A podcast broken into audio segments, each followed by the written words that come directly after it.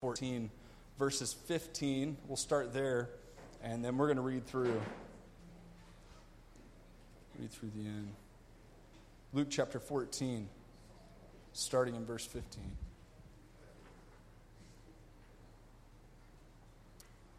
Let's have a word of prayer. Just pray that God opens your heart this morning. Father God, we love you. We thank you for your goodness and your grace. Father, your word is so good. This passage is so rich. May it be your words, the seed of the word of God, falling on good soil this morning. Father, if there's not good soil, but there's the potential for good soil, I pray that uh, we would just confess that sin. We would get those things out of, out of the way so that your word can work this morning. In Jesus' name, amen. All right, don't, don't, don't tell the company Salt Life that I ripped their logo off.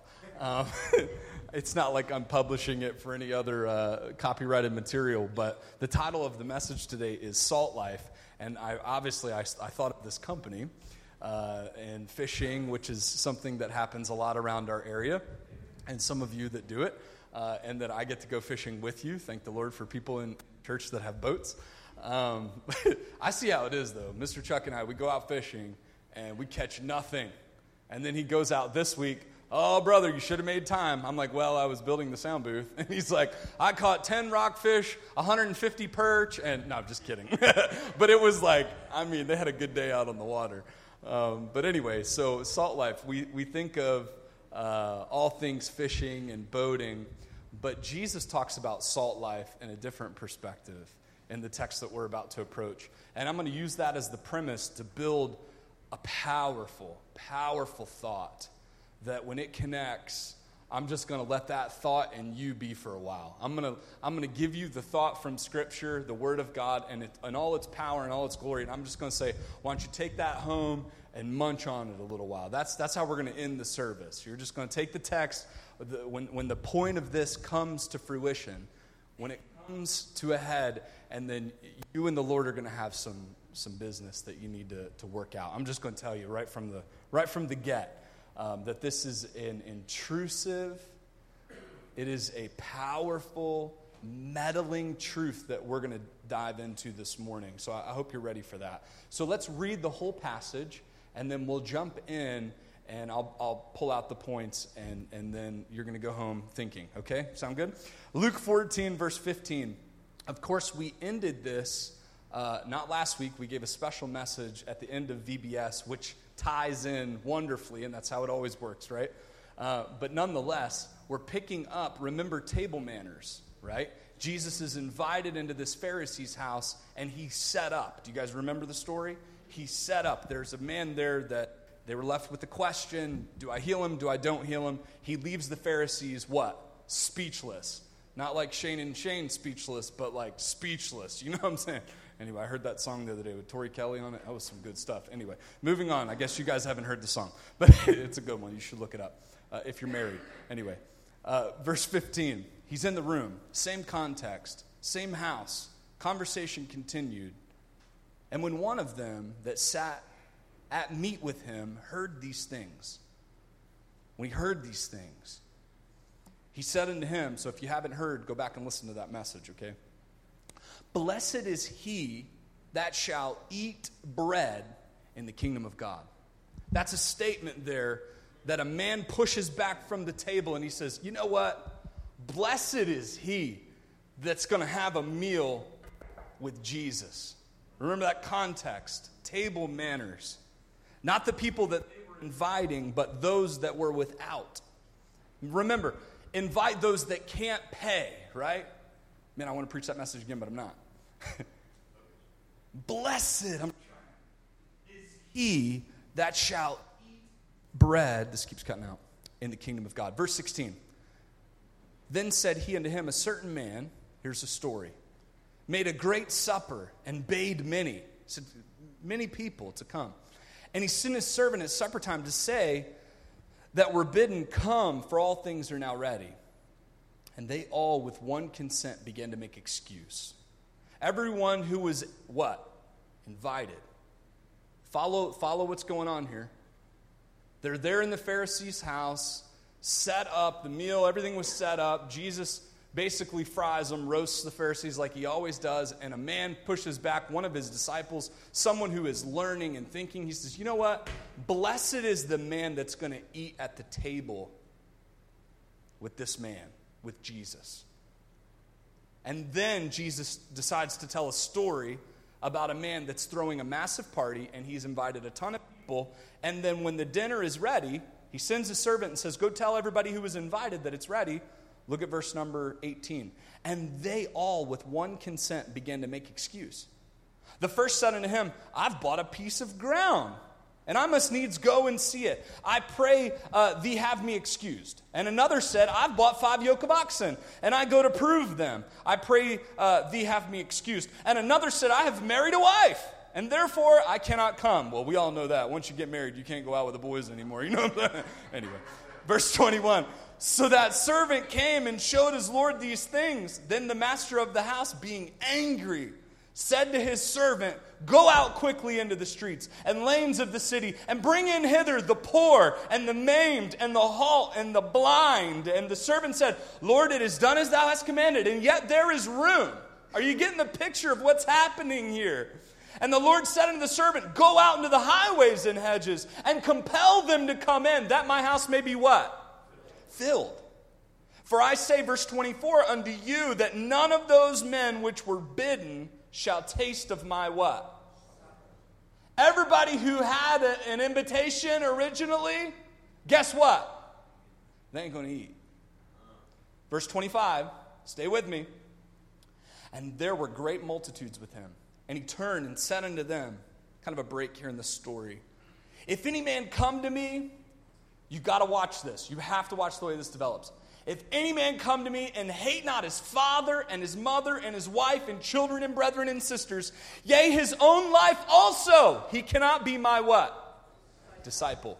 What's the goal here? The goal is to, to eat of that meal. The goal is to get to the table. The goal is to be one of those people that enters into the kingdom, not that is outside. The goal was for Noah's family to be saved in the ark, and all of those that went, oh no, the door is now what? Shut. You understand? So, so what is he saying? He's saying, I got to hate my mama? Mama, I hate you. I don't really. I just, Jesus told me to say that, or else I couldn't be his disciple.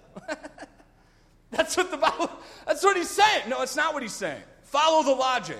Verse 26, if any man come to me and hate not his father and his mother, right? Verse 27, and whosoever doth not bear his what? Cross.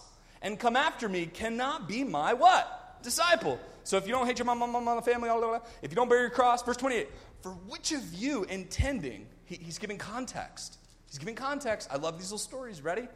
For which of you intending to build a tower or a sound booth, for sake of illustration, sitteth not down first and counteth the cost, whether he have sufficient to finish it, lest haply after he laid the foundation and is not able to finish it. And that all behold it and begin to what? Mock him, saying, This man began to build it and wasn't able to finish it. In other words, who buys land on the water and, and is ready to go? I got my salt life ready. Knows that. I got a couple dollars in the bank. Let's go build it. And you pour the foundation and then you run out of what? Who does that? Oh, well, actually, a lot of people. no, I'm kidding. But seriously, that's what he's saying. does that? He's giving context to this thought. If you don't leave your father and mother, la la la. You with it? You ain't my disciple. Look at verse 32. I'm sorry, verse 31. Or, here's another illustration. What king going to make war against another, going to make war against another king sitteth not down first and consulteth whether he is not able with 10,000 to meet him that cometh against him with 20? Just a bigger scale, right? Same problem, larger scale. Or else, while others is yet a great way off, he sendeth and ambassage and, and desire peace. So likewise, whosoever he be of you that forsake not all that he hath, he cannot be my what? Disciple. Next verse. Hashtag salt life.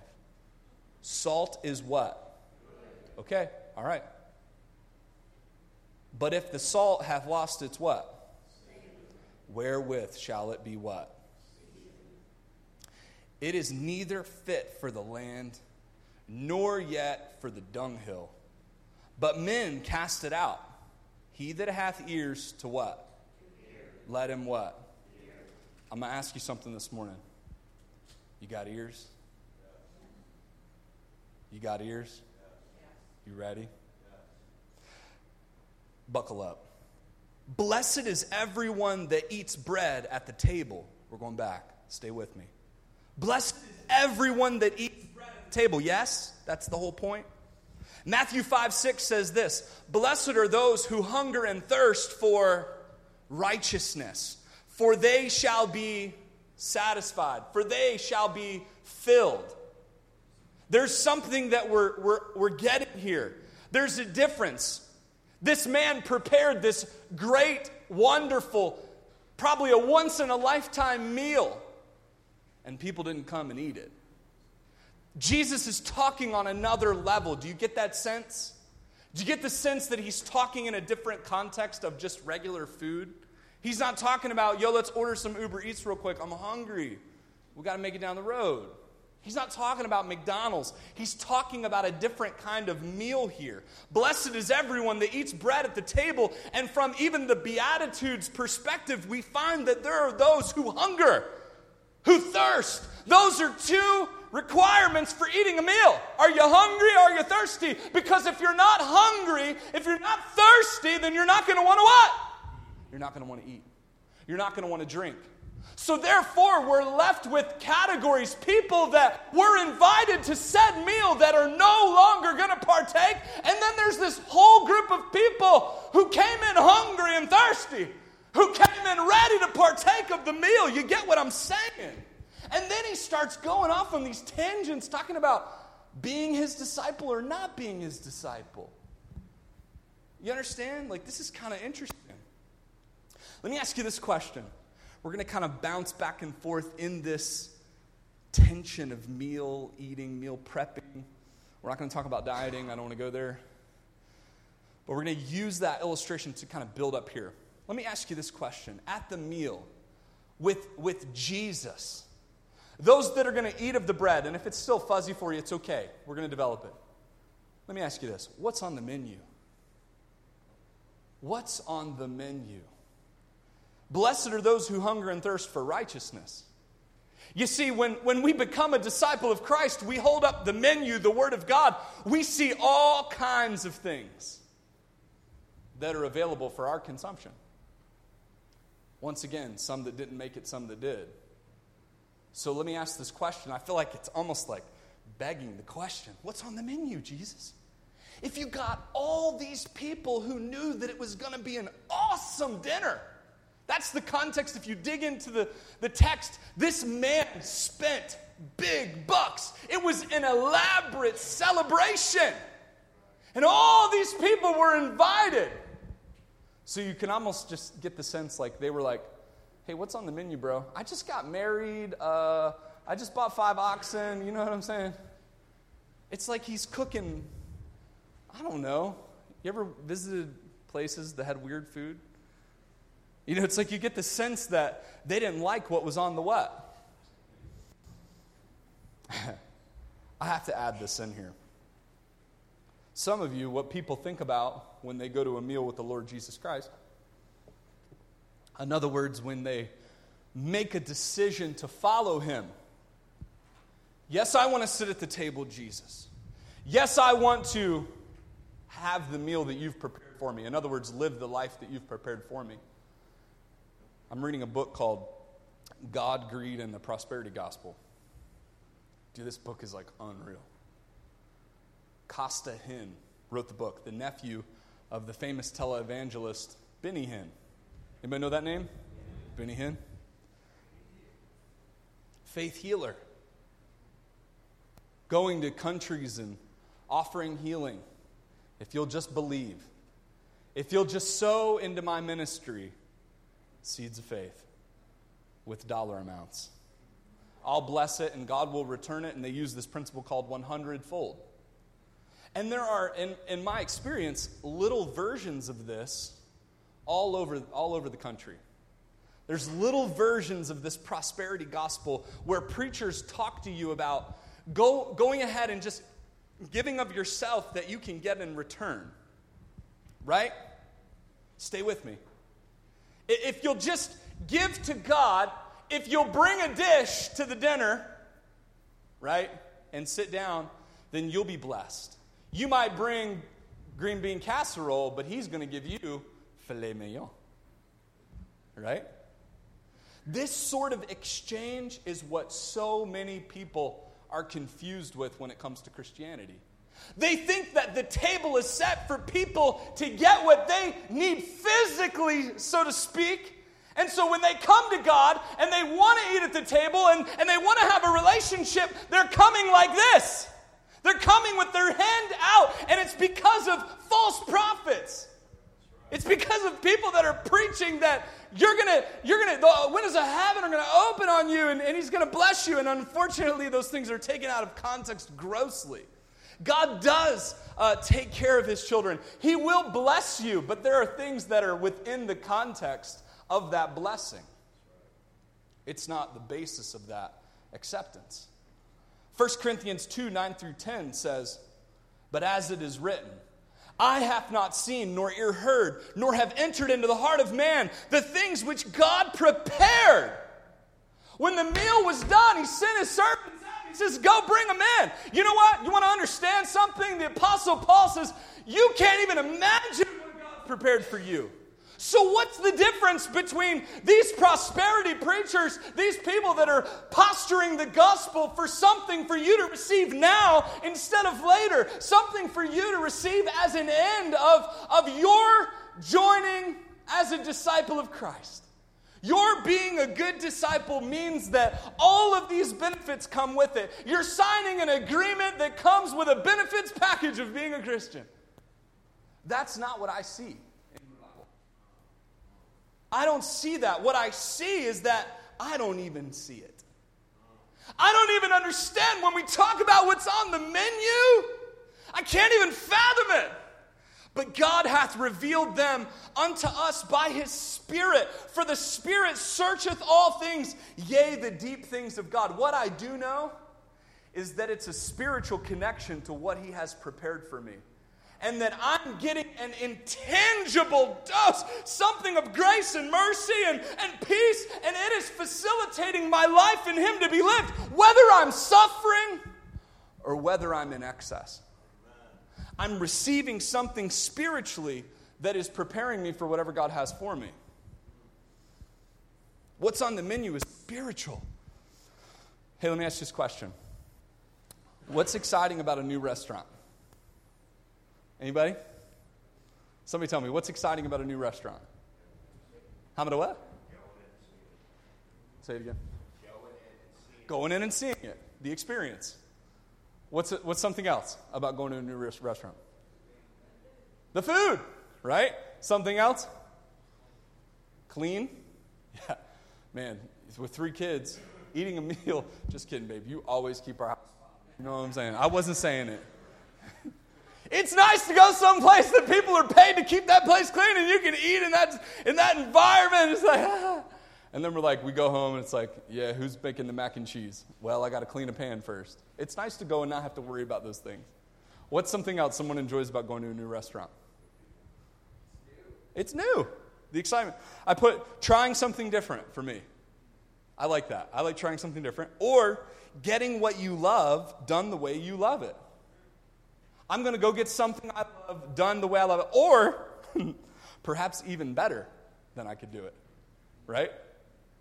I mean, I love mashed potatoes and gravy. You know what I'm saying? But if we go to Cracker Barrel, we're going to get it in a really good way. Biscuits and gravy, you know. But if I can go to a restaurant where they do it well, I'm going to really enjoy that experience, right?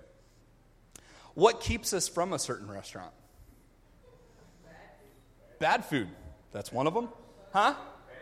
Bad service, and what'd you say? Reviews. Those are the three things I wrote down. What keeps us from a restaurant are bad reviews, bad food, and bad service. How many of you eat out at least once a week? Uh, a little more than half. Yeah, it happens, you know. It's our culture. But what we understand is that we can go to Yelp we can go to Google and we can look at 3.2. Are we going or are we not going? I'm not going. Listen, there's more choices out there, people, okay? You're the ones that are keeping that doggone place open. Stop going there. It's 3.2. Oh, man, don't go.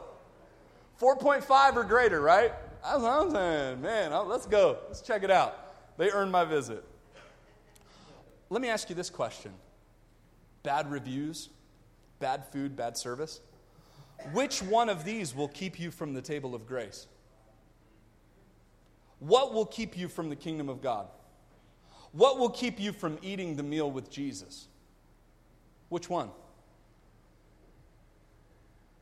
Well, you know, I, I think that he should have healed my, my son, my daughter. I think that he should have saved my marriage. Don't go to church. It's not going to work. Bad reviews. Well, we had a pastor this one time. Psh, that guy. All he kept teaching was prosperity. And he was the only one prospering. Hashtag Benny Hinn. Living in an $8.5 million mansion in Malibu, driving a Bentley, full time servants. Oh, yeah, you're. Lord's blessing. No, you're a crook. Bad reviews, bad service. Man, they just couldn't get the doggone lights right. Well, if Mo would keep off the switches, we ain't going back to that one. Listen, church, what's, I mean, this is funny, but I've heard of people leaving the church for a lot less. You know, I've been around church a long, I was, my first church service was nine months before I was born. I've been raised in church my whole life. I've seen a lot of them come and go. What will be the thing that keeps you from eating at the table of grace? That question alone is enough. Let's go back to our text. On Jesus' end, on Jesus' end, look at verse 16. Verse 16, come on. Truth bomb on its way. Luke 14, verse 16. Then said he, A certain man made a what? Great supper. Let me tell you this on Jesus' end, there's three things that I see. It's not of a lack of an invitation. What will keep you from eating at the table of grace? What's going to keep you from church? It ain't a lack of an invitation. The heavens declare the glory of God and the firmament showeth his handiwork. It ain't because Jesus ain't saying, hey, come, all ye. What's that verse there under that one, Jose? I think it's Matthew, maybe. Look at this one. Come unto me, all ye that labor and are heavy laden, and I what? Will give you rest. It's not for an invitation. Jesus tells a story and he says, This man made this incredible meal. And let me tell you something. He what? Invited people to him. It ain't for a lack of an invitation. What's another reason that you won't eat at the table of grace? Well, I'll tell you what it ain't. What you're not going to do, right? You know, what you're not going to do is blame Jesus for not inviting you because he did. What you're not going to do is say that it was for a lack of resources. Verse 17 in the text says, And he sent his servants at supper time, saying, To them that were bidden, come, for all things are now what? Ready. The meal's done. It ain't for a lack of resources. Here's a verse that I thought about Romans 5:11. This is my cardio, you know what I'm saying? And only so, but we also joy in God through our Lord Jesus Christ, by whom we have now received the atonement. It ain't for lack of resources. The blood of Christ was enough for anybody to come to the table. The blood of Christ, his payment, will set a table big enough for anybody to eat. At. Everybody's invited because my main man paid the price for everybody to come. The table of grace is set. What will keep you from the table? And I'm giving you these things because you have to put them in your little fanny pack of spiritual tools. Because when you encounter people on the street, you know what I'm saying, that say, I ain't going to church, why? because of fill in the blank. Oh, no. Jesus paid your way. Oh, no, his price bought all the resources. You don't have to do anything good yourself. You ain't got to bring your green bean casserole. In fact, please leave it at home. What you're not going to do is say on Jesus' end that there's a lack of room. Verse 22 in the text says, And the servant said, Lord, it is done as thou hast commanded, and yet there is room. Even after all the people didn't show up, and he opened the door for the party and said, Okay, no cover charge, anybody can come in. And everybody came in. There was still what? Here's what I thought about John 14, 2, in my father's house are many mansions. I know it's a stretch, but I liked it. If it were not so, I would have told you I'd go to prepare a place for you. And I will come again. Church, you're not going to say that Jesus didn't invite you. You're not going to say that he can't afford you. And you're not going to say that there ain't room because there's room. Hey, look around. Is there a seat next to you? Oh, yes, there is. That's right. The problem isn't on Jesus' end, yes or no? Oh, come on. Oh, you know it's coming. Here comes the truth bomb. Oh, here comes. The problem ain't on Jesus' end, yes or no? That's right. It's not. Whose end is it on? Ours. It's on my end. If I'm not eating at the table of grace today, it's on me. It's not on him. this is it. This is salt life right here. Verses 34 and 35 in the text say, Salt is good, but if the salt hath lost its savor, wherewith shall it be salted? Salt in this context is preserving. It ain't about, hey, River, go grab me the salt real quick. I need my taste enhanced on my food. That's not what he's saying. He's saying salt in this day and age was used largely to preserve, to put on. But you find salt in the Dead Sea in this context, in this area, that lost its ability to preserve. So, them at this story, them at this table, if you will, in the multitude, when they hear Jesus talking about salt that lost its savor, yeah, that's right. That's like all that salt down on the dead sea. The sea that goes nowhere, the sea that everything dumps into, and it produces nothing. Here's what Jesus was saying. Here's what salt life means. Salt life, I got to stay in my notes. Salt losing its saltiness, salt that has lost its ability to preserve a disciple that was a disciple that is not a disciple anymore. Salt that loses its savor was a picture of a disciple that is not a disciple anymore. Jesus doesn't want this to be a one time, one year, one lifetime thing. He wants this to be an eternal decision. He wants you to have a permanent seat at the table. Church, this is, this is where the rubber meets the road. This is why he said if, if you're not willing to leave father, mother, sister, brother, if you're going to set out to build a house and you only have money for the foundation, then what, what business do you have? You don't have any business. You're going to have to walk away from that house halfway through. The whole context, the premise of this story I propose to you is the fact that he's saying to you, I don't want you to walk away. I don't want this to be a decision that you make to be my disciple, and then in six months you're not going to be here. I need you, if you're going to be made to preserve, to preserve. I need you, if I call you to be my disciple, I need to be able to put you on food, and I need you to keep that food. And if you're going to flake on me halfway through, if you're going to be like the salt that's on the Dead Sea, don't even get started. That's what he's saying. What good is salt when it loses its ability to do what it was made to do?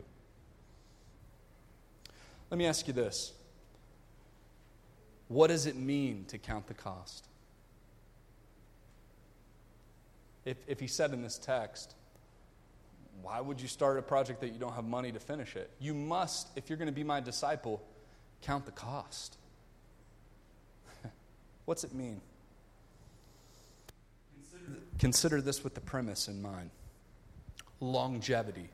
Verse 28 For which of you intending to build, do it without sufficient shit? You set out to build a tower and run out of money. It costs the gospel. Listen to this. It costs the gospel when you say you are in and then call it quits. It costs. Your faith. Your faith has to be real. Count the cost. Here's where we're landing the plane on your end because we already know that it's good on Jesus's. Do you really want to commit to Jesus? Simply what? Oh my goodness. Simply, a little better. I'm getting dizzy. Simply,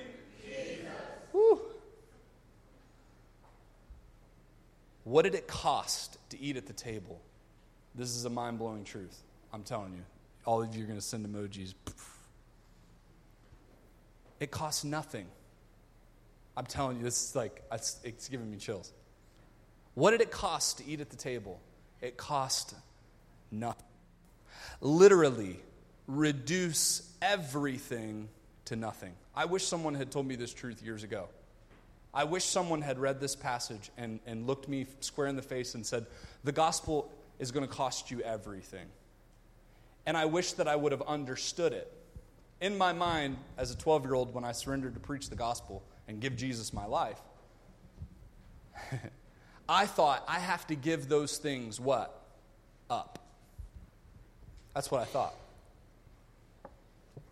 How many find it hard to balance the thought of what does it mean to give up things for Jesus and living my normal life as a Christian? How many struggle with that? What does that mean? I want, stay with me, I want to serve God, and Pastor Matt and every other pastor on the planet says that I have to be willing to give everything up. Well, what does that mean? Does that mean I wake up this morning and, and write a check for everything out of my bank account every day? Okay, I'm giving it all. Is that sustainable, yes or no? It's not sustainable. So, what does he mean? Because I guarantee you, I guarantee you, he's not saying something here that doesn't make sense. He's saying something that makes complete sense. So, here's, here's what I came to everyone that was invited to the dinner didn't show up for one reason or another, right? But who came? Huh? Those who had what? Nothing. Thank you, Mr. Dave. The people who came were those who had nothing. And then he talks about counting the cost. So here's what I propose to you this morning everything in your life needs to be brought to nothing. Reduce everything to nothing. Let me explain it this way life's relationships, buckle up, are negative equity if they are more valuable to you than your relationship with Him. If Jesus is the most valuable relationship you have, then you find deeper wealth in your marriage as you pursue a relationship with Jesus together. The second you value in this life anything as transactional instead of relational, you're in danger of losing your saltiness. The second you enter into life and you go, I'm going to do this because I need this, you're losing your saltiness. Your life has become transactional rather than relational. That's what he's saying. He's not saying don't love your mama. He's not saying don't love your kids. Every one of us in here that has children loves our children. What he's saying is put me first. Put my relationship first in your life, and all your other relationships will make sense. Don't not have a relationship with your mama. Just let your relationship with your mama flow out of your relationship with me. You see, if I'm first, then you're salty. You know, y'all are the wrong kind of salty. Salt life, what does it mean? It means that Jesus can put you anywhere and you'll preserve the gospel. He can put you in any relationship. He can put you next to your worst enemy. He can put you next to suffering. He can put you in the midst of loss. He can put you in the midst of reversal. He can put you anywhere. And He is first, therefore, you will preserve anything and everything that He puts you into. That's the problem. The problem is you're transactional. And if you're transactional, I don't think you're saved. I don't think you're a disciple. I don't think you're a disciple. I said it. God, if I give this, some of you have been living on the law of sowing and reaping your whole life. What the heck are we doing? What are we doing? We're making qualms with the devil. We're saying, if you, if you, if you, if you, I'll do, I'll do, I'll do. You're not salty. You're stale, you're dead. And when those things that you are looking in return don't come back, I'll be looking for you. He says, listen, the point of this whole story is that when I opened the doors to people that had nothing, they were sitting at my table. All those people who had something were nowhere to be found. Why? Because this was transactional. He already told that to the Pharisees. He says, You go pay somebody's meal who can't come back and pay yours. And when we get to the point that we understand 1 Timothy 6 6, godliness with contentment is great gain. When we get there, we're finally living in the land of resourceful relationships instead of transactional behaviors that are leading to us losing our saltiness. Oh, for the day that we as Christians realize that our marriage should flow out of our relationship with Jesus. Oh, for the day that we are to preserve our children with the gospel and not transactionally raise them. Well, you know, we don't have to go to church today. Oh, yeah, this is more important. Oh, yeah, that's more important. Oh, God, help. Count the cost. That's what I'm saying. We're not going to go build a house and only have money for the foundation. If you know you want to follow Jesus, understand that Jesus has got to come before your marriage. Jesus has got to come before your family. He's got to come before your career. What does that mean? It means that He'll help you through your marriage, through your career, through every trial as you are preserving what is around you. He's not saying write a check for everything in your bank account. He's saying put me in front of your bank account. Give me first fruits. Show me from the Bible that you fear me and that you love me and that you keep my commandments. That's relational. That's when you enter into a season that's tough and you can turn to prayer and make it through because He is a relational God instead of a transactional God. Help all of these people that have been exposed to the prosperity garbage. They're living transactionally through a relationship and they're not salty at all. Once their food is gone, it's what? It's gone. Oh, that's what this means. We need to redefine salt life. We need to stay salty, my friends. People that are salty people are eating at the table. People that put Jesus first and preserve the path. Let's push Jesus and not ourselves. Verse 23. I think I showed my Bible. Is it in there? I don't know if it's in there. Ah. And the Lord said unto the servant, Go out into the highways and hedges and compel them to come in, that my house may be what? Unfortunately, in America, our houses are going in the wrong direction. People are running out left and right because they're dead. They're transactional. Let me explain something to you. I'm not standing before you today because I'm on the upside of a transaction that I made with God. I'm here today because I have a relationship with Jesus and I'm madly in love with Him. And everything else in my life is up for debate. Everything. My relationship, unfortunately, if we get to the point we've talked about it, where one of our kids goes, goes the way of the world, my first allegiance is to Jesus. I'm going to look right at them and I'm going to say, I, you know, I accept you as my kid, but I don't approve of what you're doing. And that's on you. And I hope that one day my saltiness is going to preserve them why don't you guys be, why don't you get a backbone? Why don't you have faith that Jesus was who he said he was? It's not on him. Go out and fill the house. Man, I, last time I tried to share my faith at work. it's going to be okay, sweetheart. They threatened to put me on a pip or something. I don't know, whatever. Share your faith. We've only got one shot at this, and it's, it's a crying shame. Oh, uh, oh, this is really good. This came to me. Thank you, Holy Spirit. It's a crying shame that people that are on a transactional basis are outperforming you on a relationship one. Take that one to the bank.